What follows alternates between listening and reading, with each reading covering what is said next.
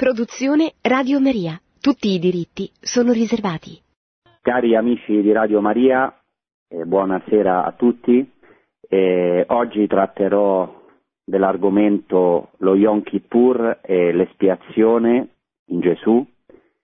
Eh, nelle ultime puntate eh, abbiamo parlato del discorso della montagna, ci siamo soffermati sul luogo santo del Monte delle Beatitudini e quindi ho anche trattato delle beatitudini, però ora vorrei interrompere questo schema cronologico, cioè stiamo seguendo la vita di Gesù Cristo, appunto approfondendo l'ambiente del tempo di Gesù, l'ambiente ebraico, anche con particolare interesse ai luoghi santi, vorrei interrompere questo schema per approfondire proprio alcuni aspetti dello Yom Kippur, cioè del grande giorno dell'espiazione. Perché questo? Perché sabato prossimo 30 settembre sarà proprio per gli ebrei il giorno dello Yom Kippur, il grande giorno dell'espiazione, che comincerà da venerdì sera e che gli ebrei celebrano il 10 del mese che loro chiamano il 10 di Tishri, il, del mese di Tishri. Questo mese, in generale appunto questo tempo di inizio eh, autunno, questo mese di Tishri è per gli ebrei pieno di feste, e pochi giorni fa gli ebrei hanno vissuto la festa di Rosh Hashanah, cioè il capodanno ebraico, e che si celebra il primo di Tishri e dopo dieci giorni, appunto sarà sabato prossimo, celebreranno il giorno dello Yom Kippur, il grande giorno dell'espiazione e poi dopo cinque giorni dal giorno dell'espiazione, dallo Yom Kippur, comincia la festa di Sukkot, la festa delle tende. Quindi questo mese per gli ebrei, preghiamo anche per il popolo ebraico, proprio in questo tempo così intenso, che è pieno di feste. È interessante subito notare che queste ricorrenze non sono, diciamo, eh, eh ricorrenze particolarmente goderecce come il nostro capodanno, diciamo, pagano, in realtà già il capodanno ebraico, il Rosh Hashanah e poi le altre feste sono feste di conversione. L'anno ebraico infatti comincia proprio con la conversione e qui c'è subito una parola chiave che dobbiamo ricordare proprio specialmente per quanto riguarda il capodanno ebraico e il giorno dello Yom Kippur, che è la parola Teshuvah, che significa appunto in ebraico ritorno, conversione, dal verbo lashuv che significa ritornare, cioè pentirsi o convertirsi in ebraico in realtà si esprime con il termine ritornare. L'uomo ritorna a Dio e soprattutto Dio ritorna all'uomo, per così dire, altrimenti costui non sarebbe in grado di convertirsi, di ritornare a Dio. Cioè noi non possiamo tornare a Dio se prima Lui non compie, per così dire, un ritorno se ecco, non ci riempie con la sua presenza. Quindi ora in questa uh, puntata vorrei ehm, approfondire degli aspetti dello Yom Kippur, perché approfondire? Perché già ho trattato in altre trasmissioni di, del giorno dello Yom Kippur, in particolare nella trasmissione di Angela Pellicciari, e, e si, potre, si, può scaricare da Radio Maria chi è interessato, dedicato proprio un'intera puntata al grande giorno dell'espiazione. Qui solamente vorrei sottolineare o approfondire alcuni aspetti. Innanzitutto una cosa di fondo che dobbiamo dire è che non si può capire la nostra fede cristiana, è impossibile comprendere a fondo il Nuovo Testamento, i Vangeli, senza conoscere bene la tradizione ebraica, la liturgia ebraica e soprattutto le feste, le ricorrenze ebraiche. Lo Yom Kippur, il grande giorno dell'espiazione, aveva ovviamente un'importanza fondamentale ai tempi di Gesù, come oggi del resto eh, presso, ancora presso il popolo ebraico. In particolare ci sono dei testi del Nuovo Testamento che sono incomprensibili senza comprendere, senza studiare a fondo, scrutare a fondo questa ricorrenza dello Yom Kippur. E quindi qua, eh, diciamo, come già ho detto, approfondirò solo degli aspetti perché non ho ovviamente il tempo di trattare di tutta la ricchezza di questo giorno dell'espiazione? Innanzitutto vorrei ricordare che questo giorno era considerato il sabato dei sabati, il giorno di riposo per eccellenza, anzi, se così si può dire, il giorno per eccellenza nel popolo ebraico. Il trattato della Mishnah e del Talmud che tratta di questa festa non a caso si chiama proprio in aramaico Yomah, cioè il giorno. Perché il giorno per eccellenza? Perché è il giorno del perdono, è l'unico giorno in cui un ebreo può ottenere da Dio il perdono dei peccati, è quindi il giorno dell'espiazione, della misericordia. Eh, ricordo che Yom in ebraico significa giorno, Kippur significa espiazione. È il giorno quindi quello dello Yom Kippur in cui il popolo ha la possibilità di accedere al perdono. Le porte del perdono si aprono per eh, l'ebreo e infatti questo è simboleggiato dal fatto che al tempo di Gesù le porte del Tempio, del Santo dei Santi, per così dire, si, aprivo, si aprivano, un segno che le porte del cielo sono aperte per tutto il popolo, c'è la possibilità di ritornare a Dio, perché Dio stesso ritorna all'uomo, ecco la Teshuvah. Questa realtà della Teshuvah, del ritorno, cioè della conversione, è così importante nella tradizione ebraica che pensate che la Teshuvah, la conversione, è ritenuta una delle cose create prima della creazione stessa del mondo. Infatti nella tradizione ebraica ci sono varie liste di alcune cose create al crepuscolo del mondo, cioè prima, per così dire, di tutta la creazione, e, eh, come ad esempio il nome del Messia, come la Torah, come l'asino del Messia, l'asino appunto che dovrà cavalcare il Messia, come l'ariete del sacrificio di Isacco, l'ariete che è stato sacrificato al posto del patriarca Isacco e anche una di queste è la conversione. Questa è una cosa bellissima perché, ecco, già prima, per così dire, della creazione del mondo e dell'uomo, prima del peccato dell'uomo, Dio aveva già pensato e stabilito la possibilità della Teshuvah, la possibilità di ritornare a Lui, di convertirsi, Ecco, quindi questo giorno è tutto legato alla misericordia. Attenzione, secondo gli ebrei, misericordia per chi si converte. Questo è chiarissimo anche del resto nella scrittura e nell'Antico Testamento. Non c'è misericordia di Dio senza conversione. Questo è un aspetto molto importante. La misericordia di Dio non è un buonismo indiscriminato, ma non si può ottenere misericordia di Dio senza appunto la Teshuvah senza la conversione del cuore, non una conversione esterna. Altrimenti, secondo gli ebrei, proprio in questo giorno dello Yom Kippur si ricade nel giudizio di Dio, non si può essere iscritti nel libro della vita. Comunque, diciamo, ovviamente questo giorno si celebra la misericordia di Dio, ricordo che in ebraico misericordia eh, si dice con vari termini, ma soprattutto con due termini, uno è Chesed, che è la benevolenza, l'amore più paterno di Dio, l'altro è Rachamim, che è l'amore piuttosto materno di Dio, cioè letteralmente Rachamim, la parola Rachamim significa viscere di misericordia. Ed è una parola legata ad un altro termine ebraico che è il termine Rechem al singolare che significa utero, cioè le viscere di Dio sono capaci di rigenerare, di farci rinascere. Guardate che qui c'è poi tutto quello che nel cristianesimo, per noi cristiani, si compirà nel, nel, nel battesimo, in questo utero, per così dire, tra virgolette, ecco che è il battesimo, la rinascita, fonte battesimale, Ecco, eh, già eh, per gli ebrei è fondamentale questa eh, potenza dei rachamim di Dio, delle viscere di misericordia del nostro Dio.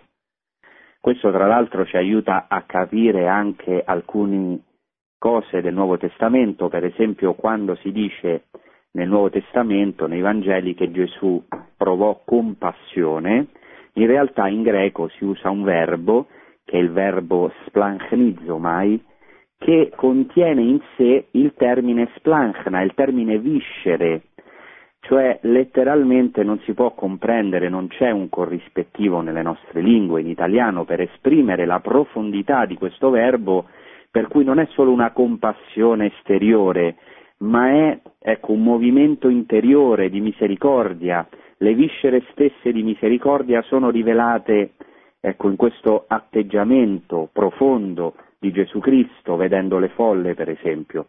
Questo è meraviglioso perché Gesù Cristo manifesta, compie, o meglio rivela eh, le viscere di misericordia eh, di Dio stesso.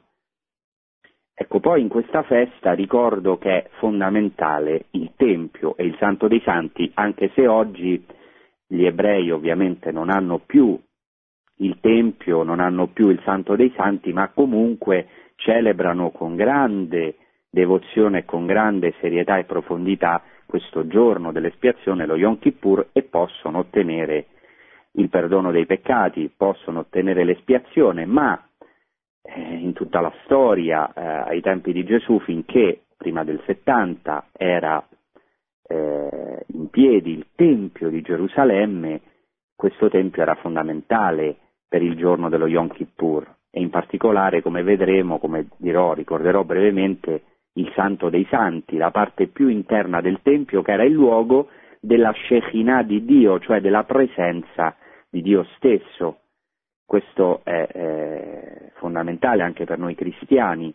Noi sappiamo che poi questo Tempio ecco, si è fatto carne, il corpo stesso di Gesù Cristo, per questo chiamiamo la Santa Vergine Maria Arca dell'Alleanza, la chiamiamo Tempio perché ecco, è, lei è stata questo Santo dei Santi, ecco, in cui ha abitato Dio stesso, Gesù Cristo, eh, ecco, è stata un'arca dell'alleanza vivente, il luogo della Shekinah di Dio, della sua dimora, eh, la presenza stessa di Dio in Gesù Cristo. Poi, ovviamente, una figura fondamentale per comprendere questo giorno è il sommo sacerdote, perché? Perché il sommo sacerdote in questo giorno di Yom Kippur e solo in questo giorno entrava nel Santo dei Santi. Il sommo sacerdote entrava nel Santo dei Santi una volta all'anno, nessuno poteva entrare nel Santo dei Santi e neanche il sommo sacerdote in nessun giorno se non il giorno dello Yom Kippur.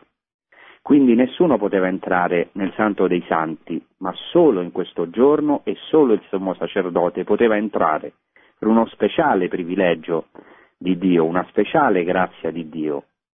Adesso non ricorderò tutto il rito dello Yom Kippur, però il sommo sacerdote faceva due cose fondamentali, cioè in questo rituale dello Yom Kippur. Innanzitutto entrava nel Santo dei Santi e versava il sangue dei sacrifici sul propiziatorio, ehm, appunto chiamato Kapporet in ebraico, luogo dell'espiazione. Questo gesto otteneva l'espiazione a Israele, poi entrando nel Santo dei Santi pronunciava il nome di Dio, cioè le quattro lettere del tetragramma sacro, che ancora oggi gli ebrei non osano pronunciare. E ai tempi di Gesù si sapeva la pronuncia di questo, uh, di questo nome, di queste quattro lettere, che sono appunto Yud, He, Vav, He, solo il sommo sacerdote conosceva, ehm, ecco, poteva pronunciare il nome di Dio e lo poteva fare nel Santo dei Santi e questo operava proprio l'espiazione. Cioè il nome di Dio è stato consegnato al popolo ebraico, come sappiamo, eh, innanzitutto a Mosè, ma solamente una volta all'anno questo nome santo, santissimo, si poteva pronunciare nel luogo più santo, nel luogo santissimo, il santo dei santi, cioè la parte più interna che era considerata appunto eh, il luogo dove Dio abitava e solamente poteva essere pronunciata dal sommo sacerdote. Per prepararsi a questo giorno c'era bisogno di fare penitenza perché iniziava un periodo di conversione e ancora oggi è così per gli ebrei. Gli ebrei in questo giorno digiunano tutto il giorno, è proibito dalla sera prima, è proibito mangiare, bere, lavarsi, ungersi, mettere dei sandali di cuoio, di pelle, ecco, simbolo di un animale morto. Bisogna prepararsi molto bene a questo giorno e la preparazione al giorno dell'espiazione, allo Yom Kippur, comincia 40 giorni prima, eh, già diciamo, è cominciata eh, presso il popolo ebraico. Si tratta appunto di 40 giorni di conversione, una vera e propria quaresima per così dire. E, è interessante ecco, questo riferimento eh, a questi 40 giorni. Perché 40 giorni? La tradizione ebraica eh, ovviamente eh, lega ehm, queste ricorrenze sempre a un evento della scrittura. Lo Yom Kippur è legato alla seconda discesa di Mosè dal monte Sinai dopo il peccato del vitello d'oro, cioè Mosè sale sul monte per ricevere le tavole della legge e quando scende la prima volta trova che il popolo si era costruito un vitello d'oro, dubitando di Dio e di Mosè stesso, e allora Mosè si adira e rompe le tavole della legge, per questo ritorna una seconda volta al monte per intercedere per il popolo e sta 40 giorni e 40 notti in totale digiuno sul monte senza bere né mangiare. Digiuna come farà nostro Signore Gesù Cristo nel deserto per intercedere per il popolo, per chiedere perdono e dopo questi 40 giorni riscenderà con le tavole della legge e sarà un segno che Dio ha dato una seconda chance, una seconda possibilità di conversione al popolo. Ecco le viscere di misericordia di Dio. Anche il popolo ebraico si prepara a questo giorno dello Yom Kippur per 40 giorni e compie un tempo di penitenza. Fanno 40 giorni di preghiera, Resh sono delle preghiere che sono stupende e poi, eh, come abbiamo ricordato all'inizio, il primo giorno di Tishri, del mese di Tishri, festeggiano il Capodanno ebraico, che è una ricorrenza comunque tutta permeata dalla conversione. In questi giorni si suona lo shofar, che è un corno, un oggetto fondamentale in questi giorni di conversione. Perché si suona? Ecco, ehm, perché ehm, questo è un punto fondamentale, lo shofar, il, il corno, ricorda eh, varie cose, ricorda ehm, la voce della misericordia, è la tromba della misericordia, anche della conversione, ricorda anche il corno d'ariete, ehm, come vedremo tra poco, ecco, che è stato sacrificato al posto di Sacco, ricorda anche la voce di Dio che dal Sinai risuona come una tromba, e, e poi diciamo anche il suono della misericordia, perché lo shofar veniva suonato durante il giubileo, durante il cinquantesimo anno, quando si rimettevano e si perdonavano tutti i, i peccati. Ma soprattutto, ecco come ho accennato, lo shofar, il corno, ricorda il sacrificio di Isacco.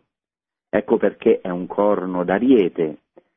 Dio pro, ha, diciamo, ha provveduto un ariete che secondo la tradizione ebraica è stato creato prima della fondazione del mondo, al posto di Isacco. Noi sappiamo che i padri della Chiesa, Origene ma anche altri, hanno visto in questo ariete la figura di Gesù Cristo, ecco colui che è stato ucciso al posto nostro.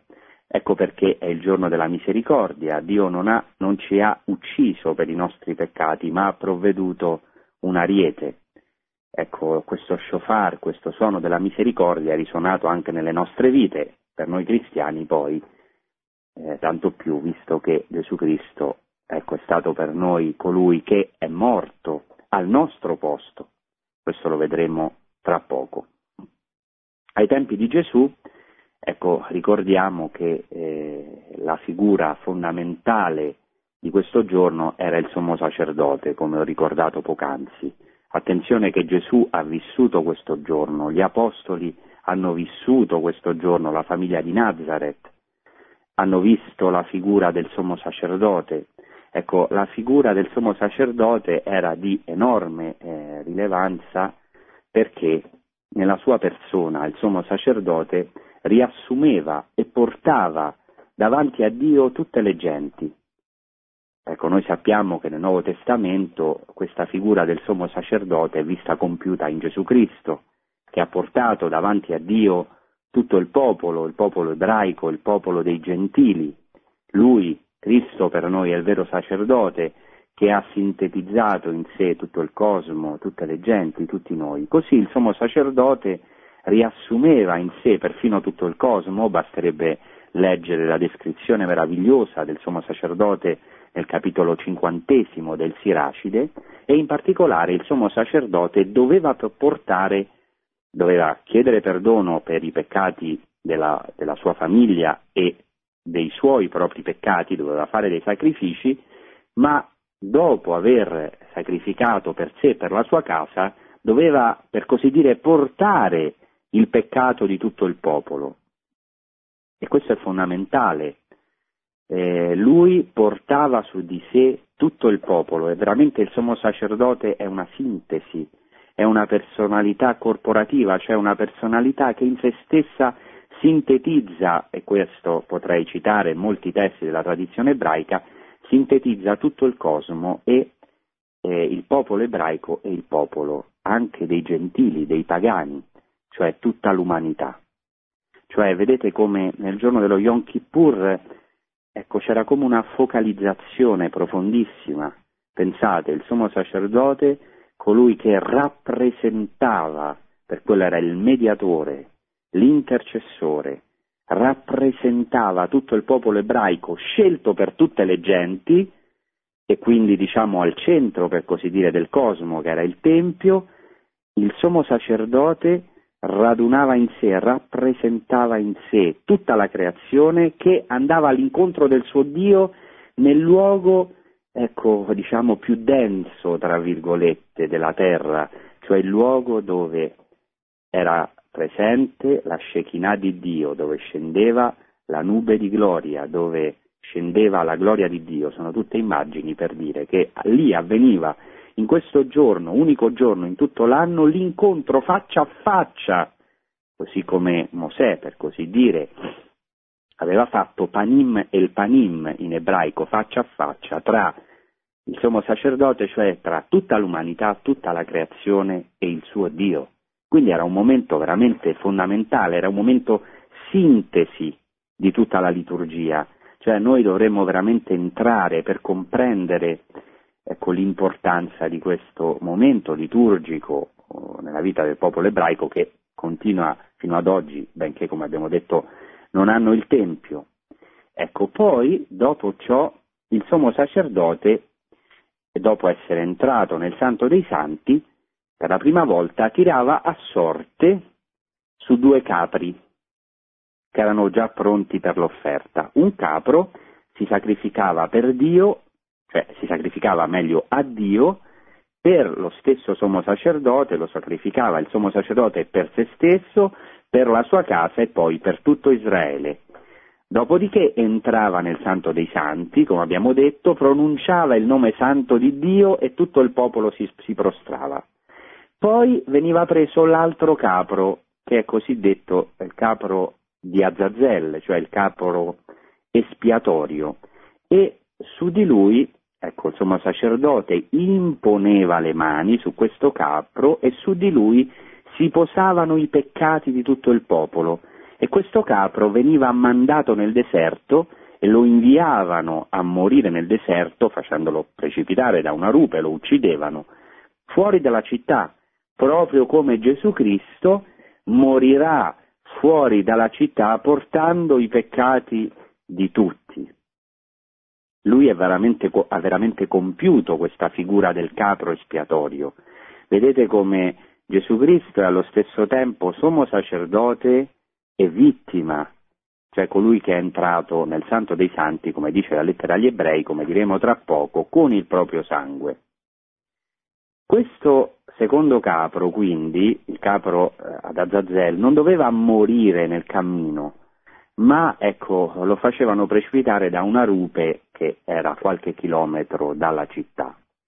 Oggi, come ho detto, gli ebrei non hanno più il Tempio, ma vivono questo giorno tutto il giorno in sinagoga, pregando, chiedendo perdono, ci sono delle preghiere stupende, mi piacerebbe leggerle forse in un'altra occasione, o il prossimo anno lo potrò fare, Pensate che ci sono non solo delle liturgie in sinagoga, ma anche delle liturgie domestiche, una liturgia domestica in cui i bambini devono chiedere perdono ai loro genitori, i discepoli devono chiedere perdono al rabbino e perfino il rabbino ai discepoli non è obbligato a chiedere perdono ma può farlo in questo giorno. Ecco, sintetizziamo dunque questi elementi approfondendoli. Secondo la scrittura, ecco, per noi cristiani, secondo il Nuovo Testamento, Gesù è il nuovo e definitivo sommo sacerdote. Gesù Cristo toglie i peccati portandoli lui, come era prefigurato in questo capro espiatorio. Egli è veramente l'agnello che porta il peccato del mondo e, come dice San Paolo, che si è fatto peccato per noi, cioè ha preso su di sé la maledizione dei nostri peccati. Egli ha portato su di sé tutto il popolo ebraico e anche tutti noi, tutte le genti, tutti i pagani, noi che per così dire eravamo esclusi dall'alleanza. Gesù Cristo ci ha portati su di sé, ci ha caricati su di sé, ecco, come un vero intercessore, come un vero sommo sacerdote. Ecco, la lettera agli ebrei quindi si può capire solamente alla luce dello Yom Kippur, guardate, guardate per noi com'è importante il popolo ebraico. Attenzione, io vorrei dire qui tra parentesi che questa liturgia dello Yom Kippur e l'importanza, la bellezza del popolo ebraico non è legata solamente al Nuovo Testamento, cioè eh, come se fosse solamente eh, una, uh, un, aiuto a capire il Nuovo Testamento, a capire Gesù Cristo, il popolo ebraico va amato di per sé, ecco ci sono delle cose stupende nella eh, tradizione, nella liturgia ebraica, indipendentemente dal cristianesimo, ma ovviamente per noi è altrettanto importante la presenza viva del popolo ebraico perché eh, solo alla luce ecco, di questa radice che è il popolo ebraico possiamo comprendere e veramente possiamo poggiare eh, la nostra vita, eh, per questo la testimonianza del popolo ebraico per noi è fondamentale e speriamo che sempre di più tutti noi cristiani possiamo veramente approfondire le nostre radici e allora dicevo che non è impossibile comprendere per esempio la lettera agli ebrei senza entrare in profondità nello studio ecco, di questo giorno, del giorno dell'espiazione. E io vi leggo solamente due versetti della lettera agli ebrei che sono proprio legati a questo giorno che tra poco gli ebrei celebreranno, il grande giorno dell'espiazione. Ebrei 9:12 dice Gesù Cristo entrò una volta per sempre nel santuario, cioè questo vuol dire nel santo dei santi, nel santuario più interno, Gesù Cristo entrò una volta per sempre nel santuario, quindi non solo una volta l'anno, ma una volta per sempre, non mediante il sangue di capri e di vitelli, ma in virtù del proprio sangue, ottenendo così, ottenendo così una redenzione eterna. Cioè, guardate che questo versetto proprio sullo sfondo dello Yom Kippur è di una profondità impressionante. Cioè Gesù Cristo è il sommo sacerdote, per così dire, nuovo e definitivo per noi cristiani, che è entrato nel Santo dei Santi non solo una volta l'anno, ma una volta per sempre. Ma attenzione, non mediante il sangue di capri e di vitelli, ma in virtù del proprio sangue. E cosa vuol dire questo? che è allo stesso tempo sommo sacerdote e vittima. E dice la lettera agli ebrei, ottenendoci così una redenzione eterna. Che significa eterna? Significa che per noi cristiani ogni giorno è Yom Kippur. Questa diciamo per noi è la novità del cristianesimo. Ovviamente questo non annulla l'importanza e la ricchezza del giorno dello Yom Kippur per il popolo ebraico.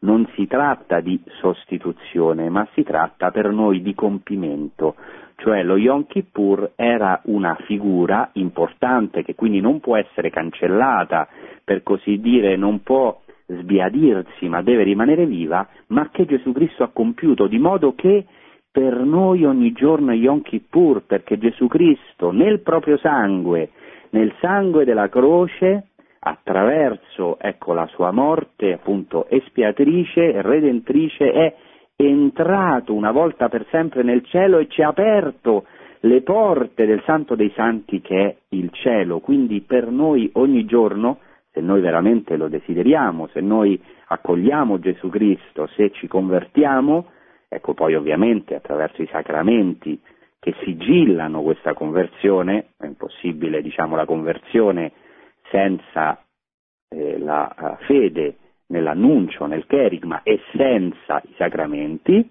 che sigillano questa fede, ecco attraverso tutto questo noi possiamo ogni giorno, ogni giorno essere redenti, giustificati, santificati, avere il pieno accesso a Dio, cioè essere anche noi in Cristo unico sacerdote, unico sommo sacerdote, essere anche noi sacerdoti, perché noi siamo sacerdoti per il nostro battesimo.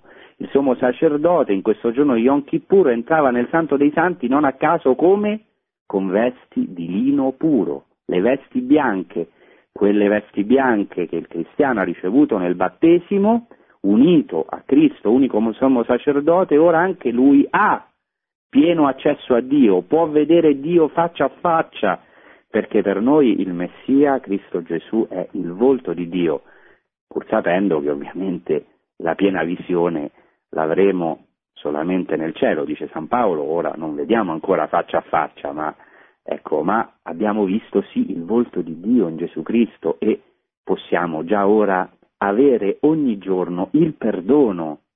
Questa diciamo è la grande differenza. E poi diciamo la novità rispetto all'ebraismo, eh, pur diciamo nell'importanza di questa continuità. E poi leggo ancora il capitolo 9, solamente un versetto, ci sarebbero molte cose, evidentemente ma è impossibile e, eh, leggo un, un ultimo versetto del capitolo 9, il versetto 24. Cristo infatti non è entrato in un santuario fatto da mani d'uomo, figura di quello vero, ma nel cielo stesso, per comparire ora al cospetto di Dio in nostro favore.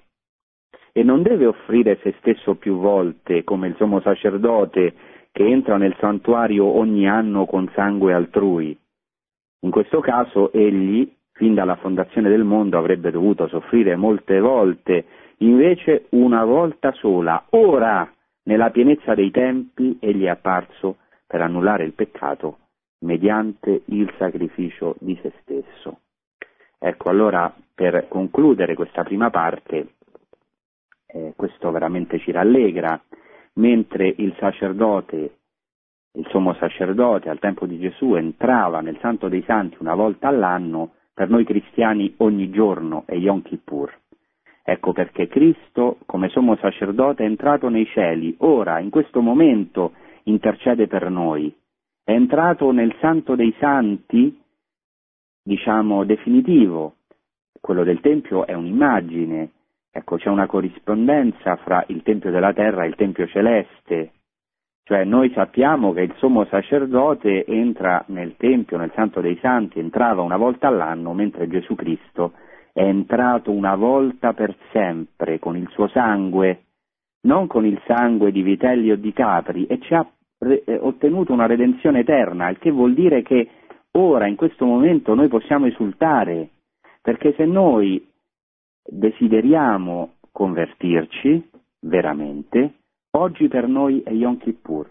Si aprono per noi le porte del cielo per mezzo della croce, per mezzo della passione di Cristo, della sua santa resurrezione, che squarcia il velo del cielo, eh, che ecco, il costato di Cristo trafitto eh, è per noi questa via attraverso cui abbiamo avuto accesso.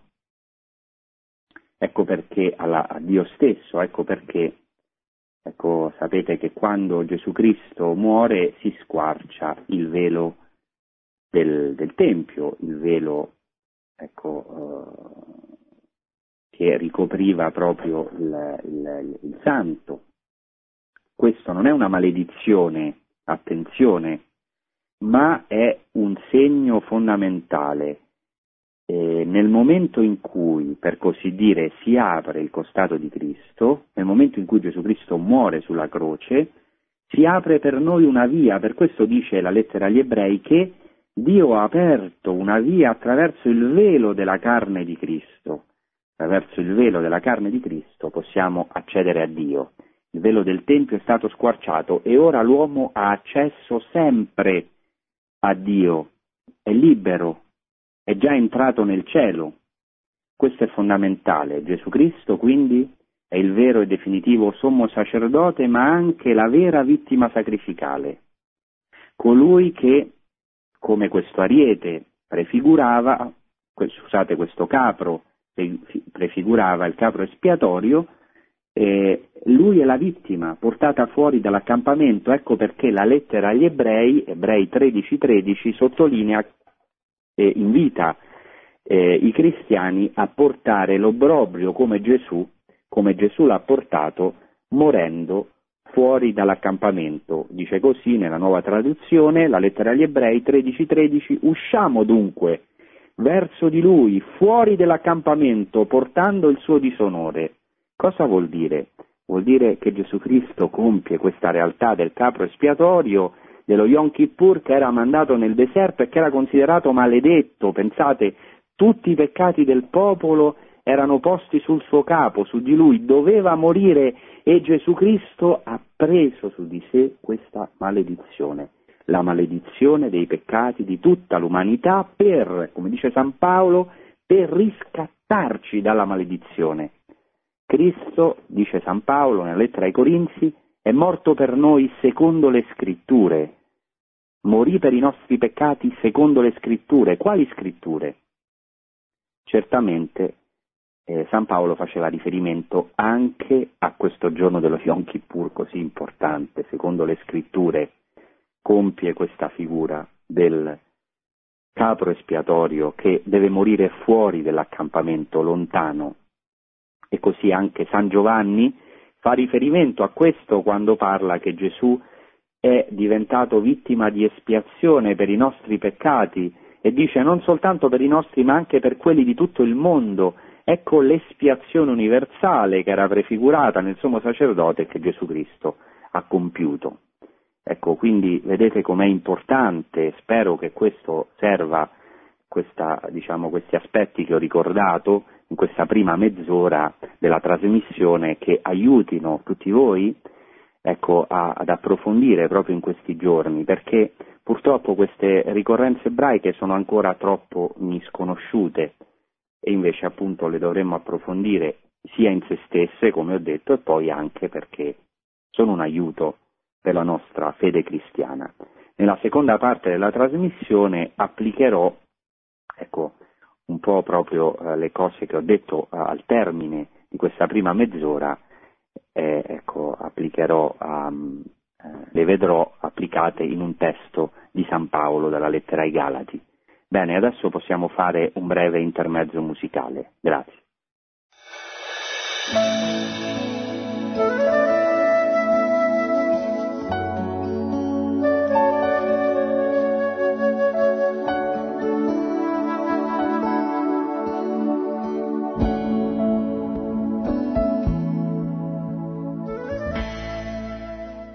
Nella prima parte della trasmissione eh, ho approfondito alcuni aspetti del giorno dell'espiazione, dello Yom Kippur, che, come ho detto, eh, il popolo ebraico celebrerà tra pochi giorni, sabato prossimo. Ecco, abbiamo detto che eh, Gesù Cristo compie, tra le tante figure dello Yom Kippur, che è ricchissimo, la figura del sommo sacerdote, la figura del Tempio, la figura della ecco, della vittima compie anche la figura del capro espiatorio che era sorteggiato e su cui ricadeva la maledizione, per così dire, o il castigo per i peccati, su di lui si imponevano le mani, si imponevano tutti i peccati del popolo e era condotto a morire nel deserto, era precipitato dalla rupe perché doveva morire fuori dall'accampamento come un maledetto portando la maledizione. Ecco, la lettera ai Galati, San Paolo conosceva ovviamente il rituale dello Yom Kippur e anche in generale il rituale di tutti i sacrifici e nella lettera ai Galati fa un'affermazione in questo senso fondamentale e anche stupenda. Dice così, e leggerò Galati 3, 13, 14, dice Cristo ci ha riscattati dalla maledizione della legge, cioè maledizione della legge nel senso non che la legge eh, dava una maledizione, perché la legge eh, in ebraico la Torah evidentemente era data da Dio, la Torah è parola di Dio, non può essere in sé stessa maledizione, ma mh, la maledizione della legge significa, ecco, la maledizione divina che la violazione della legge comportava, cioè la violazione della legge, eh, appunto il peccato comporta una maledizione. Allora, ecco, dice San Paolo, e qua eh, ricomincio la citazione, Galati 3, 13 e 14, Cristo ci ha riscattati dalla maledizione della legge diventando lui stesso maledizione per noi, poiché sta scritto maledetto chi è appeso al legno. Questa è una citazione di Deuteronomio 21. E poi continua San Paolo, perché in Cristo Gesù la benedizione di Abramo passasse ai pagani e noi, mediante la fede, ricevessimo la promessa dello Spirito. Vorrei approfondire questa figura del maledetto appeso al legno, che appunto anche compie questa figura del capro espiatorio, maledetto appeso al legno di cui parla Deuteronomio 21, applicata proprio a Cristo da Paolo in Galati 3, 13, 14.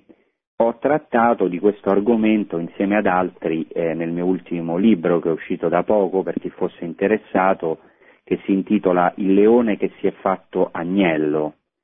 Eh, il sottotitolo è Studi esegetici su Cristo, agnello e servo del Signore alla luce del sottofondo ebraico, edito da Chirico proprio quest'anno e, e spero che diciamo, possa essere uno strumento utile per chi voglia approfondire eh, proprio questa, um, questa realtà di Gesù Cristo come agnello, appunto come vittima e come servo del Signore. Allora, ritornando a questo testo di San Paolo che io studio appunto anche in questo mio ultimo libro, ehm, è fondamentale il fatto che il giusto ecco, deve portare, ecco, tutto il popolo deve portare il peccato eh, del mondo. Questo, come abbiamo visto, è stato già prefigurato nell'Antico Testamento e come abbiamo visto nella prima parte della trasmissione, nella figura del sommo sacerdote che riassume in sé tutto il popolo e che porta in qualche modo il peccato del popolo ed espia per il popolo e quindi un intercessore, un mediatore. E diciamo una cosa molto interessante con cui tra l'altro io inizio il capitolo del mio libro eh, è che eh, questa figura del giusto che deve soffrire, che soffre l'infamia destinata all'empio non era ignoto neanche ai pagani, Pensate che Platone, che non a caso da alcuni padri eh, era chiamato, diciamo, tra virgolette, un profeta tra i pagani, un profeta tra i gentili, nella Repubblica, in un testo molto famoso, appunto nel suo libro La Repubblica, in un testo eh, famoso della Repubblica, si riferisce all'uomo giusto e dice così, e lo cito, conviene, sta parlando del giusto, eh, e cito, conviene che gli si tolga l'apparenza della giustizia, poiché se apparirà giusto avrà onori e doni per apparire tale, e non sarebbe chiaro se sia giusto per amore della giustizia o dei doni e degli onori. Perciò deve essere spogliato di tutto, fuorché della giustizia stessa. Abbia egli massima fama di ingiustizia, così che sia messo alla prova, vada innanzi irremovibile sino alla morte, sembrando per tutta la vita essere ingiusto ed essendo invece giusto, flagellato sarà torturato, sarà legato, gli bruceranno gli occhi e alla fine, dopo aver patito ogni genere di mali, sarà appeso al legno. Pensate che questo Platone l'ha scritto centinaia di anni prima, eh, ovviamente della, della, morte di Gesù. Non so eh, se forse si è ispirato al servo di Isaia o a qualche tradizione, eh, avevano delle tradizioni vicine, parallele, ma ciò che ci interessa è il ragionamento di questo grandissimo filosofo di Platone, cioè il giusto, secondo Platone, questo sembra paradossale ma è profondissimo, quasi profetico, il giusto deve passare per il crogiuolo della massima ingiustizia, dice, deve essere spogliato di tutto, spogliato di tutto, fuorché della giustizia stessa. Cioè, dice Platone, in modo da sembrare ingiusto e, mori- e deve morire da empio. Perché? Perché la sua giustizia sia vagliata e appaia veramente disinteressata, cioè affinché appaia che non era giusto per essere amato dagli altri o per avere gloria, ma era giusto ecco, per la stessa giustizia, una giustizia totalmente disinteressata, cioè in una parola dice già Platone centinaia di anni prima il giusto è tale, il giusto è giusto proprio perché è appeso al legno come un ingiusto, sembra un paradosso. Cioè la maledizione di cui è oggetto il giusto si muta in benedizione, perché solo nel momento in cui muore come ingiusto si rivela veramente come giusto. Ecco, secondo Platone questo trattamento che il giusto subisce è addirittura necessario, cioè rientra nel piano divino. Comincia questo testo in greco dicendo dei, cioè conviene, è necessario, conviene che si tolga al giusto l'apparenza della giustizia. Ecco, questo paradosso del giusto che soffre per i peccati degli altri, che soffre come un ingiusto, in realtà essendo il giusto per eccellenza, eh, ricorre anche nella tradizione ebraica. Vorrei citare solo un esempio un po' tardivo, non è de, appunto dei Midrashim più antichi, ma è molto interessante e lo traggo questo esempio dal Midrash, un Midrash che si chiama Yalkut Shimoni. Vabbè, non importa il nome, però il Midrash Yalkut Shimoni è, eh, ha un testo di grande interesse in cui Dio stesso chiede al Messia, cioè al giusto per eccellenza, se sia disposto a soffrire la maledizione del gioco infamante dei peccatori affinché questo possa divenire una benedizione a favore del popolo. Ecco di nuovo il paradosso, vi leggo, vi cito brevemente mm, questo breve brano del Midrash, dice così, sta parlando Dio, sta parlando Dio direttamente al Messia. Coloro le cui iniquità sono sepolte con te sono destinati a sottometterti con un gioco di ferro, ti ridurranno come un vitello, i cui occhi sono accecati, e soffocheranno il tuo spirito sotto il gioco. A causa dei loro peccati la tua lingua si attaccherà al palato. È questo ciò che desideri? E il Messia rispose, Signore dell'universo, io accetto tutto questo con gioia su di me, affinché nessun ebreo vada perduto. Questo testo è meraviglioso. Ecco, Dio stesso propone al Messia, pensate, guardate veramente come gli ebrei hanno, hanno già tutto come dice San Paolo, no? Ecco, eh, già sono arrivati a questo punto, cioè al fatto che Dio chiede al Messia, ecco, che coloro le cui iniquità sono sepolte, vale a dire i peccatori, i peggiori peccatori, ti sottometteranno sotto un gioco, ti infliggeranno eh, ecco, delle grandi sofferenze, dice soffocheranno il tuo spirito sotto il gioco, dice a causa dei loro peccati la tua lingua si attaccherà al palato, questo è veramente successo per noi, colui che abbiamo riconosciuto come Messia, Gesù Cristo, e chiede Dio al Messia, è questo ciò che desideri? E il Messia risponde, Signore dell'universo, io accetto tutto questo con gioia su di me, affinché nessun ebreo vada perduto. Pensate per esempio alla preghiera sacerdotale di Gesù, la sua intercessione come sommo sacerdote in Giovanni 17, quando prega per i suoi affinché nessuno vada perduto. Ecco, ritornando, diciamo, a questi due testi, il primo che ho citato dalla tradizione greca, filosofica, molto precedente a Cristo, di Platone, e il secondo dalla tradizione ebraica, ritornando a questi due testi, diciamo, il secondo testo dalla tradizione ebraica è differente da quello di Platone nel senso che aggiunge qualcosa, perché il gioco e le sofferenze del giusto, che in questo caso è il Messia, salvano il popolo dalla perdizione, cioè non hanno come in Platone solo eh, il fine di mostrare veramente che il giusto è, il, è, è, un vero giusto e non è giusto solamente in modo interessato, quindi in modo falso, solamente per interesse, non si mostra giusto ma è veramente giusto, ma si aggiunge qualcosa in più in questo testo della tradizione ebraica. Le sofferenze del giusto, in questo caso il Messia, salvano il popolo dalla perdizione, cioè hanno valore espiatorio. Ecco l'espiazione. Yom Kippur appunto vuol dire giorno dell'espiazione. Ora andiamo a San Paolo, al testo che ho citato, che dice appunto che Cristo ci ha riscattato dalla maledizione della legge diventando lui stesso maledizione per noi, poiché sta scritto maledetto che è appeso al legno perché in Cristo Gesù la benedizione di Abramo passa ai pagani e a noi mediante la fede. Ecco, Paolo vede in Gesù Cristo giusto, in Gesù Cristo il Messia, in Gesù Cristo crocifisso, l'estremo di questo paradosso, già in qualche modo adombrato da Platone e rimarcato dalla tradizione ebraica. Giusto, egli ha preso su di sé le nostre ingiustizie. Benedetto e fonte di benedizione ha preso su di sé la maledizione, proprio come quel capro espiatorio nel giorno di Yom Kippur e prendendo su di sé la maledizione ha riscattato l'uomo dalla maledizione e ha cambiato questa maledizione in benedizione. Da dove Paolo trae la forza di questo paradosso? Certo dalla liturgia dello Yom Kippur, ma non solo, anche da tutto l'Antico Testamento, dalla tradizione orale di Israele.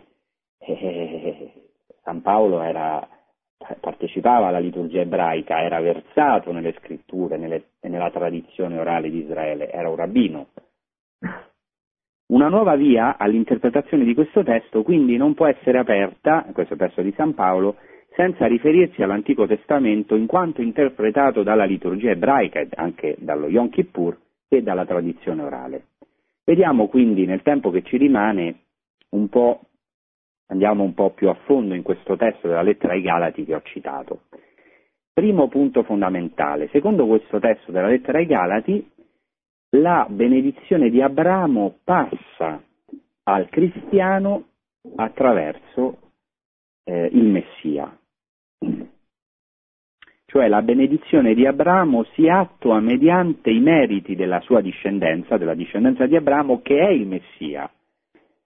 In Genesi 12.3, come tutti sappiamo, ehm, quando Dio chiama Abramo, gli fa una promessa. Tu diventerai una berachà, cioè una benedizione per tutte le genti, non solamente per il popolo ebraico. Cioè in Genesi 12.3 le genti, questa è la promessa, saranno benedette attraverso Abramo. Prima dell'era cristiana già questo testo era stato inteso nel senso che le genti sarebbero state benedette per il merito di Abramo. Nella tradizione ebraica sono molto importanti i meriti dei padri. Israele spesso è salvato o è benedetto grazie ai meriti dei giusti e in modo eminente i meriti dei patriarchi, che sono i primi giusti. Attenzione che poi questo e anche questo si è compiuto in Cristo, noi ovviamente siamo salvati per i meriti di Cristo, che è appunto il fiore, il culmine eh, evidentemente del popolo ebraico. Quindi già diciamo prima dell'era cristiana vi era la, la convinzione che le genti sarebbero state benedette per il merito di Abramo.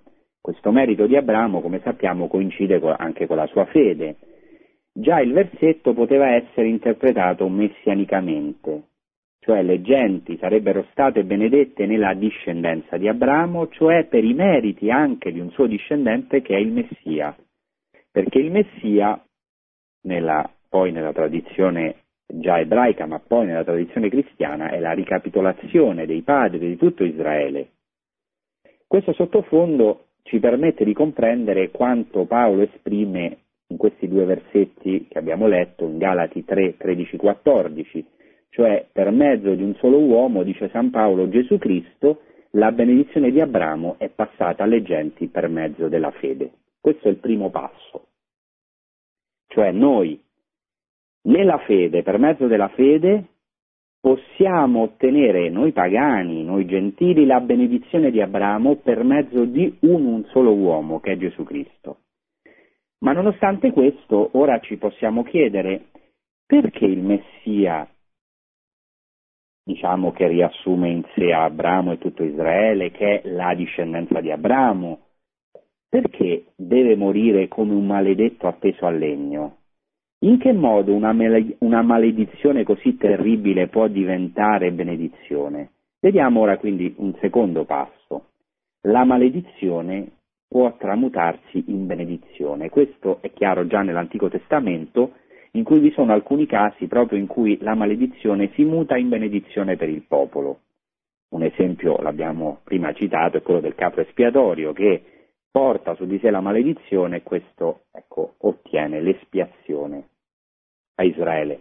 Attenzione che qui aggiungo un dettaglio sullo Yom Kippur che la morte del capro espiatorio era fondamentale per l'espiazione, tanto che si legava nelle corna mh, di questo capro che doveva morire nel deserto, il capro espiatorio, un filo rosso e finché dice il Talmud, finché questo capro non precipitava, un altro filo che era appeso alla porta del Tempio, che era un filo rosso, non diventava bianco finché non moriva questo capro, cioè è un modo per dire che non si otteneva l'espiazione, i peccati che erano come porpora non diventavano bianchi come neve finché questo capro espiatorio non moriva, cioè finché i peccati del popolo non erano portati fuori dall'accampamento da questo capro e non erano precipitati nel deserto.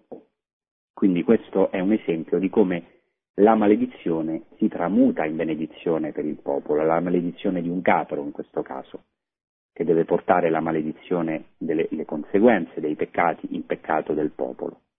Ma ci sono altri esempi nella scrittura, io adesso non vi voglio annoiare con troppi esempi, però ne dico solo qualcuno. Per esempio Nell'Antico Testamento, nel libro dei numeri, nella storia di Balaam, la maledizione si trasforma in benedizione. Non so se vi ricordate, si opera un prodigio, Balaam che doveva maledire il popolo, a un certo punto eh, diciamo, lo benedice e in Deuteronomio 23.6 si ricorda proprio questo miracolo e si dice così, il Signore tuo Dio non volle ascoltare Balaam e il Signore tuo Dio mutò per te la maledizione in benedizione, perché il Signore tuo Dio ti ama. Cioè, Dio ha questo potere trasformare la maledizione in benedizione. Un altro esempio classico è il libro di Giona. Nel libro di Giona, Giona, che era colpevole di essere fuggito dalla chiamata di Dio, è gettato in mare dai marinai con il suo consenso e così Giona, riconoscendosi colpevole, si offre al castigo per la benedizione dei, suoi, dei marinai, i suoi compagni di viaggio, che una volta che lui è stato buttato in mare, ecco, eh, diciamo, possono continuare il loro viaggio in mare senza pericolo. Cioè, con questo voglio fare, questo secondo passo voglio dire questo.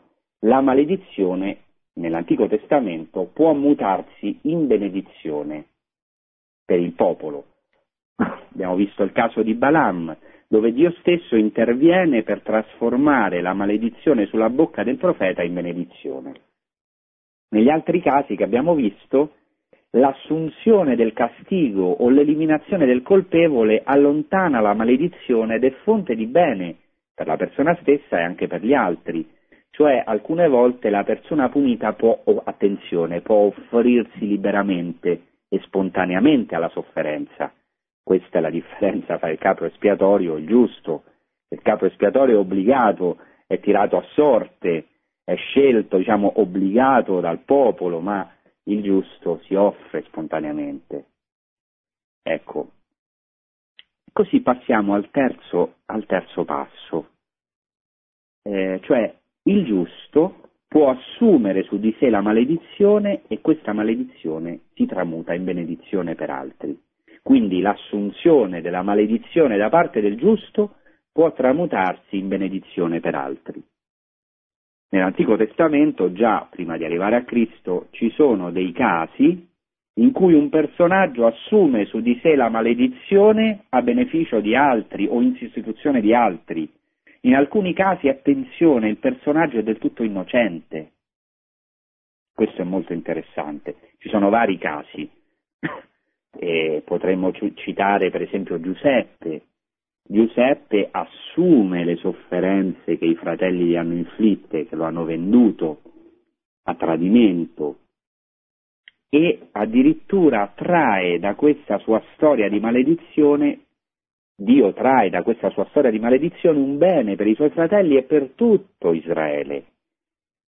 Addirittura in Genesi 50-20 Giuseppe dice ai suoi fratelli se voi avevate tramato del male contro di me, Dio ha pensato di farlo servire a un bene, per compiere quello che oggi si avvera, far vivere un popolo numeroso. Cioè Giuseppe consola i suoi fratelli, li invita a vedere la loro colpa in, uno, in una visione di fede. Dio è capace di volgere la maledizione in benedizione. Così Giuseppe, tradito e venduto dai fratelli, vede il male trasformarsi in benedizione per tutto il suo popolo e per questo non si vendica. Nell'Antico Testamento eh, ovviamente però c'è un caso proprio eh, emblematico, fondamentale, cioè il servo del Signore di Isaia 52-53. Il servo del Signore eh, assume su di sé la maledizione, il servo di Yahweh, per il bene del popolo. Si carica delle sofferenze del popolo e dei dolori del popolo ed è ritenuto castigato, è colpito per le colpe del popolo, Isaia 53, 4, 5. Attenzione che in ebraico il termine che normalmente è tradotto in italiano con colpito o trafitto, cioè è stato trafitto per i nostri peccati, è stato colpito per i nostri peccati, in ebraico è mecholal, che significa letteralmente profanato, cioè è stato profanato per i nostri peccati, cioè in qualche modo è diventato oggetto di maledizione, perché dice ancora il testo di Isaia 53 che il Signore fece ricadere su di lui la colpa di noi tutti, di tutto il popolo. Non solo, dice ancora, Isaia è stato annoverato fra gli empi e perfino è stato sepolto con gli empi, pur essendo totalmente innocente. Ancora dice Isaia che proprio perché innocente ha portato il peccato di molti e le sue conseguenze e per questo è diventato un intercessore per i colpevoli. Ed ecco ora il paradosso. Dice addirittura Isaia che il castigo che dà salvezza al popolo è ricaduto sul servo e le sue piaghe, le sue ferite sono state guarigione per il popolo. Guardate Isaia 53, 5. Insomma, San Paolo non si è ispirato solamente al capro espiatorio quando ha detto che Cristo è, diventato maledizione per noi, per riscattarci da questa maledizione, si è ispirato proprio alla figura del servo del Signore, che è un intercessore e che è una vittima allo stesso tempo. Poi nella tradizione ebraica ci sono tante altre figure importanti che assumono su di loro la sofferenza e il peccato del popolo e che compiono l'espiazione per esempio gli, per eccellenza, gli intercessori per eccellenza dell'Antico Testamento sono Mosè e Aronne, non a caso sommo sacerdote. Comunque, diciamo, si potrebbero approfondire anche qui l'importanza dei sacrifici, del sacrificio perpetuo dell'agnello, che otteneva l'espiazione quotidiana dei peccati e soprattutto abbiamo approfondito l'espiazione del capro espiato grazie al capro espiatorio nel giorno dello Yom Kippur, quel capro su cui ricadevano i peccati di tutto il popolo. Riassumiamo quindi questo terzo passo. Nell'Antico Testamento ci sono delle figure che sono pronte ad assumere la maledizione perché il popolo riceva benedizione o salvezza. La sofferenza o la morte del giusto innocente è associata ai sacrifici e diviene sostituzione vicaria ed espiazione, abbiamo visto il servo del Signore in Isaia 53. L'offerta del servo, di questo servo del Signore in Isaia, che si offre come un agnello, questa offerta, questa offerta è di beneficio per il popolo e le sue piaghe guariscono il popolo. Ma a questo punto facciamo l'ultimo passo, dopodiché concluderemo. Come le piaghe del servo del Signore possono curare le piaghe del popolo? Come può il servo, mediante le sue sofferenze, caricarsi delle sofferenze del popolo? come può il castigo del servo salvarci dal castigo? Come possono il sacrificio il sangue della vittima essere fonte di salvezza per Israele? Passiamo così all'ultimo passo. Scusate il gioco di parole. Facciamo diciamo, questo eh, diciamo, passo finale per eh, approfondire questo mm, brano di eh, Galati 3, 13, 14. Nell'Antico Testamento c'è una cosa molto interessante. Dio guarisce il male attraverso un male simile. È molto, è molto curioso questo. Facciamo solo alcuni esempi. Nel secondo libro dei, dei, dei re, Eliseo ris- risana le acque cattive di una sorgente versandovi del sale. Cosa strana. Nel libro dei numeri il popolo di Israele è salvato dai serpenti brucianti grazie al gesto di alzare gli occhi verso un serpente di bronzo innalzato su un'asta da Mosè. Qui c'è qualcosa di simile al servo per cui il popolo è guarito attraverso le piaghe del servo. In modo analogo nella tradizione eh, ebraica eh, l'amarezza delle acque di Mara è trasformata dall'amarezza del legno. Ecco, qui vi ricordo un passo dal libro dell'Esodo in cui il popolo, stanco dal viaggio, trova delle acque, ma quelle acque erano amare. E allora dice il libro dell'Esodo 15-25 che Mosè invocò il Signore e il Signore gli indicò un legno, lo gettò nell'acqua e l'acqua divenne dolce. Secondo la tradizione ebraica, questo legno che Mosè getta nelle acque amare a Mara, si chiama, si chiama, il luogo Mara proprio a causa delle acque amare, perché Mar in ebraico Mor, Mar significa amaro. Ecco, secondo la tradizione ebraica, questo legno che Mosè ha gettato nell'acqua era un legno amaro, questo non lo dice la scrittura, lo sottolinea la tradizione ebraica. Attenzione tra parentesi che è molto interessante il fatto che in ebraico il termine etz, che significa legno, significa anche albero, proprio come in greco, xylon. Questo è fondamentale perché poi vedremo che spesso eh, i primi cristiani parlavano appunto del legno della croce o albero della croce, è la stessa parola sia in ebraico che in greco, cioè la parola etz in ebraico, la parola greca xylon in, eh, indi eh, traducono sia legno che albero, questo tra parentesi.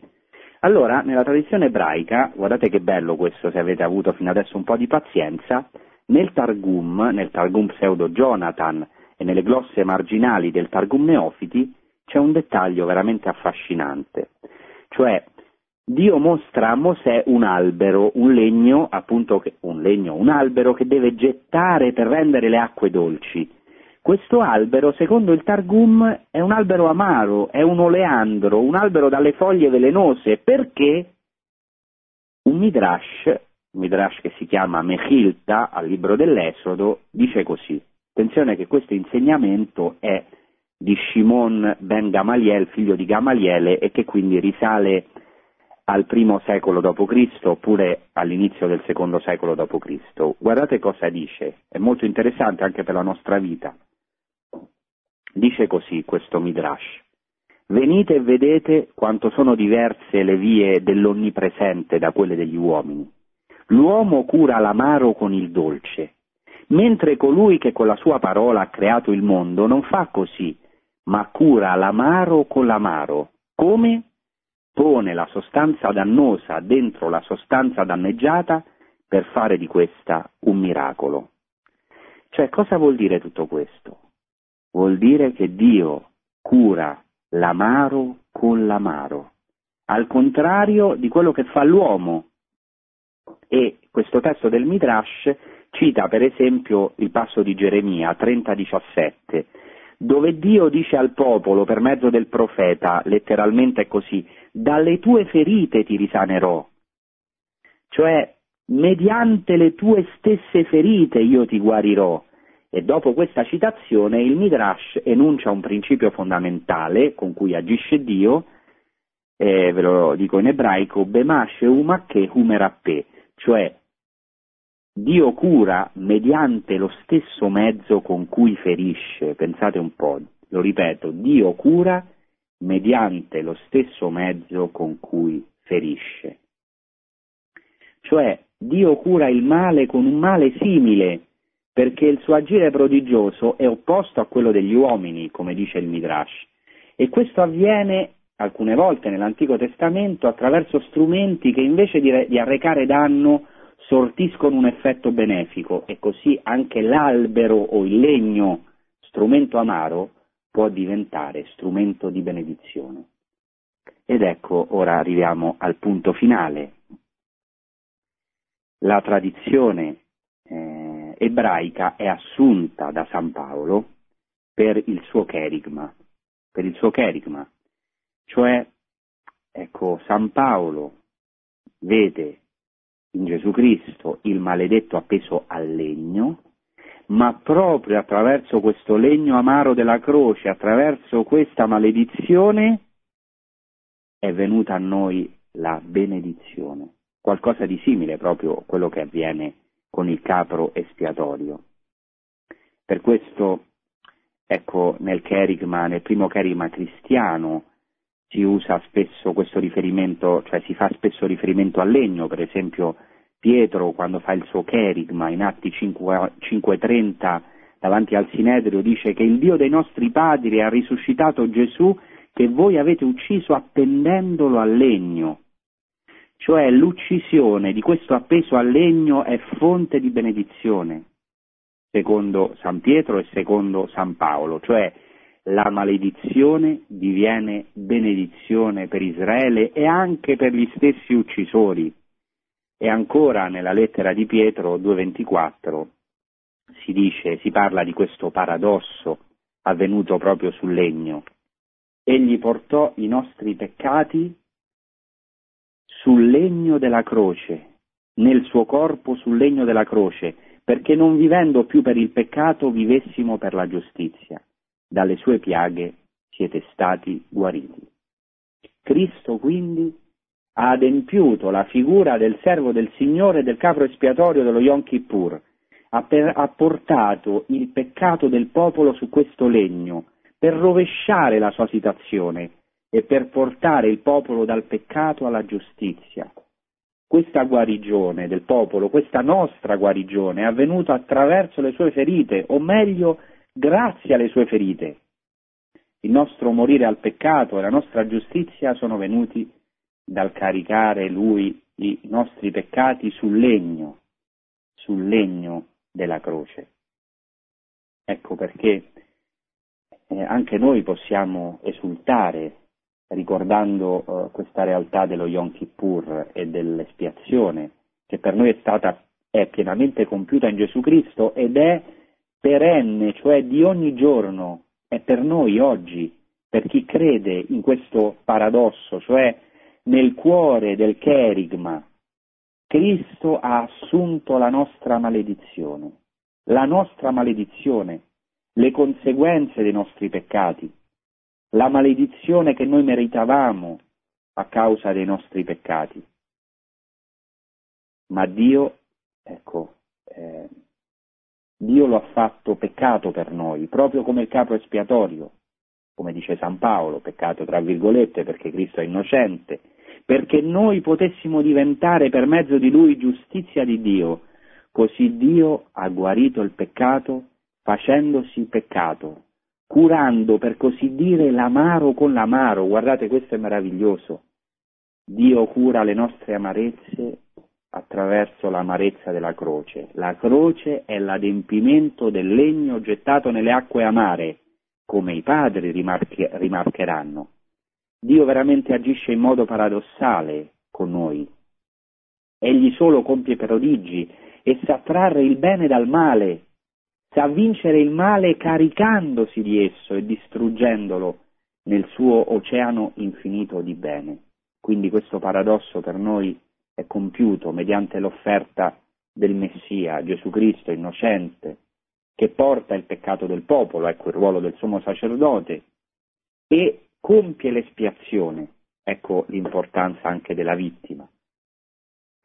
Così, con questo concludiamo, perché questa è una buona notizia per tutti noi, mediante l'amarezza della croce Dio ha guarito la nostra amarezza, se qualcuno di noi, ecco, e penso che tutti abbiamo le nostre amarezze, le nostre acque amare, ecco, in queste acque amare Dio ha gettato il legno della croce, amaro sì, ma che è diventato dolce, perché Cristo, diventando maledizione, ha distrutto la nostra maledizione, facendosi peccato, tra virgolette, come dice San Paolo, ha vinto il nostro peccato mediante le sue piaghe ha guarito le nostre piaghe, morendo ha distrutto la nostra morte. Ecco il paradosso del cherigma che Paolo ha sempre presente. E tutto questo è avvenuto per noi mediante lo strumento del legno, del legno per così dire amaro, che per noi è diventato dolce, il legno della croce, che come dice San Paolo è stoltezza per i pagani, scandalo per gli ebrei, ma per noi credenti è potenza di Dio ed è strumento di salvezza. Ecco, non per tutti i pagani tuttavia la croce è stoltezza e non per tutti gli ebrei è scandalo. Il paradosso della croce infatti è iscritto nella natura dell'uomo. Solo morendo l'uomo può dare la vita, come dice lo stesso Gesù Cristo. Per alcuni filosofi pagani questo sarebbe il più bello dei miti, come abbiamo sentito Platone, per alcuni ebrei sarebbe la più bella opera del Messia.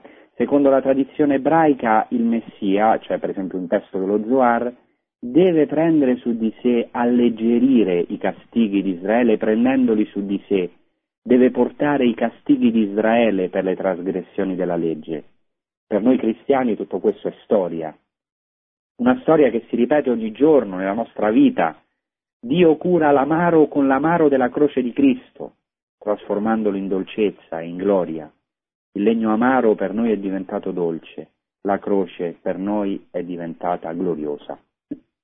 Vorrei citare infine un testo che in altre occasioni ho citato, che mi ha sempre colpito riferimento a questa figura appesa al legno, di cui parla Deuteronomio 21, maledetto l'appeso al legno, questa figura compiuta da Cristo che ha preso la maledizione.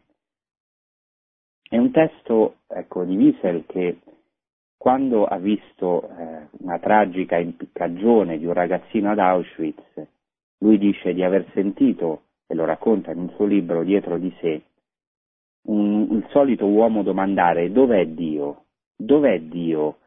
Eh, diciamo nel momento in cui pensate un ragazzino veniva impiccato dai nazisti ad Auschwitz, lui sentiva questa voce, dov'è Dio? E dice che ha sentito una voce che gli rispondeva, è un ebreo, eh? Dov'è? Eccolo, è appeso lì, a quella forca. Ecco, noi possiamo dire similmente, in Cristo Dio è stato appeso lì, al legno, si è fatto per così dire paradosso, ha curato l'amaro con l'amaro, ha compiuto questa figura del capro espiatorio, paradossalmente, prendendo su di sé la maledizione, ci ha ottenuto la libertà, l'accesso al cielo, una redenzione eterna. Il benedetto per eccellenza, Gesù Cristo, si è fatto maledetto. Il più bello tra i figli dell'uomo ha accettato di essere sfigurato, come dice Isaia, colui dinanzi al quale ci si copre il volto, per aprirci l'accesso al Santo dei Santi, al cielo, a Dio stesso, Gesù Cristo è uscito fuori dall'accampamento, proprio come il capro espiatorio. Ecco il paradosso più bello, che sana tutti i nostri paradossi. E questo veramente ci apre spazi immensi anche per la nostra vita. Dio è visibile proprio laddove è invisibile o dove sembra invisibile, dove pare assente e silenzioso, come nel Santo dei Santi, come nella croce, lì c'è Dio, perché Dio si è messo lì dove noi non, non vorremmo, ha preso su di sé tutte le nostre amarezze. Ecco, questo è un augurio sia per il popolo ebraico, sia per noi, ecco, che Dio veramente possa guarire noi e gli altri proprio attraverso le nostre ferite, che possa addolcire le nostre acque amare proprio attraverso le amarezze. E per noi cristiani, ecco, tutto questo si è compiuto nell'amarezza della croce che si è trasformata per noi in salvezza. Bene, spero con questo di, in qualche modo di avervi aiutato a comprendere più profondamente il giorno dello Yom Kippur, il, gran, il grande giorno dell'espiazione e anche l'espiazione che per noi si è compiuta in Gesù Cristo. Vi ringrazio, e vi auguro una buona serata e un buon proseguimento con eh, Radio Maria. Produzione Radio Maria. Tutti i diritti sono riservati.